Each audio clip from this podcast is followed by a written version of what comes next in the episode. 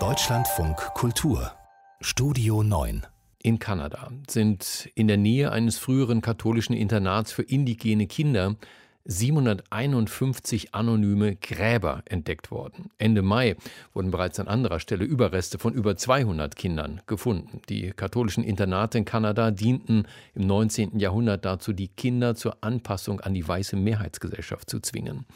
Aus New York Peter Mücke.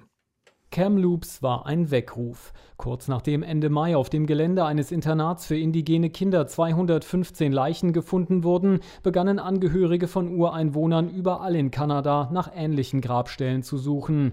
Auch die Gruppe der Cowesses in der Provinz Saskatchewan. Zusammen mit einer Spezialfirma untersuchten sie das Gelände der ehemaligen Marywell Indian Residential School. We have hit 751 wir haben dabei 751 unmarkierte Gräber gefunden. Das Bodenradar hat dabei eine Fehlerquote von 10 bis 15 Prozent.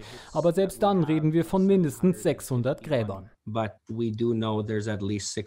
Sagt Chief Delorme von der Cowesses First Nation. Dabei handelt es sich ausdrücklich nicht um ein Massengrab, sondern um einen Friedhof, den die katholische Kirche angelegt und betrieben habe. We cannot affirm that they are all children. Aus diesem Grund können wir auch nicht bestätigen, dass es sich nur um Kinder handelt. Es gibt Berichte, dass dort auch Erwachsene bestattet wurden. Nach 1960 hat die katholische Kirche die Grabsteine hier entfernt und das ist ein Straftatbestand in Kanada. Aus diesem Grund behandeln wir diesen Ort jetzt als Schauplatz eines Verbrechens.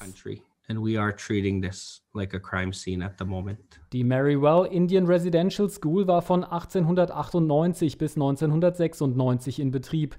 Wie auch in den anderen rund 140 Einrichtungen dieser Art in ganz Kanada wurden dort Kinder aus indigenen Familien untergebracht, mit dem Ziel, ihre eigene Sprache und Kultur aufzugeben und sich an die Gesellschaft der europäischen Einwanderer anzupassen. Eine Schülerin, die heute 80 Jahre alte Florence Spavier. At that time, if the parents didn't want to die Eltern hatten keine Wahl. Wenn sie ihre Kinder nicht in die Schule geschickt haben, mussten sie ins Gefängnis. Also haben sie uns dorthin gebracht und wir sind dort geblieben. Rund 150.000 Kinder haben zwischen 1830 und 1996 solche Umerziehungsheime besucht.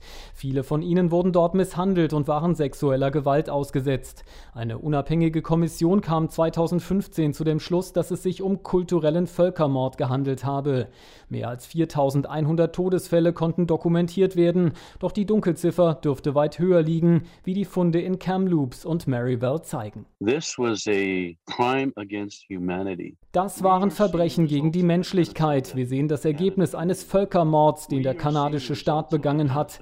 Wir werden weitersuchen und nicht eher aufhören, bis wir alle unsere Kinder gefunden haben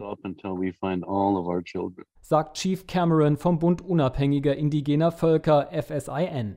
Er fordert die kanadische Regierung und die Kirchen zur Zusammenarbeit auf. Die sogenannten Residential Schools wurden von der Regierung finanziert und verwaltet, meistens jedoch von Kirchen und anderen religiösen Organisationen betrieben. Das Internat in Marywell ebenso wie das Heim in Kamloops von der katholischen Kirche. The Pope.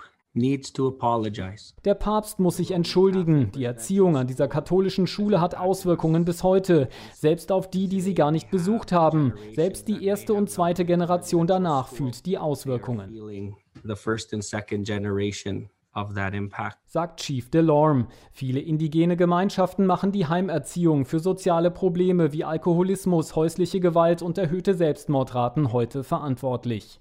Der kanadische Premierminister Trudeau sprach in einer ersten Reaktion von einer schamvollen Erinnerung an den systematischen Rassismus, an Diskriminierung und Ungerechtigkeit an den Indigenen in Kanada in der Vergangenheit und auch heute.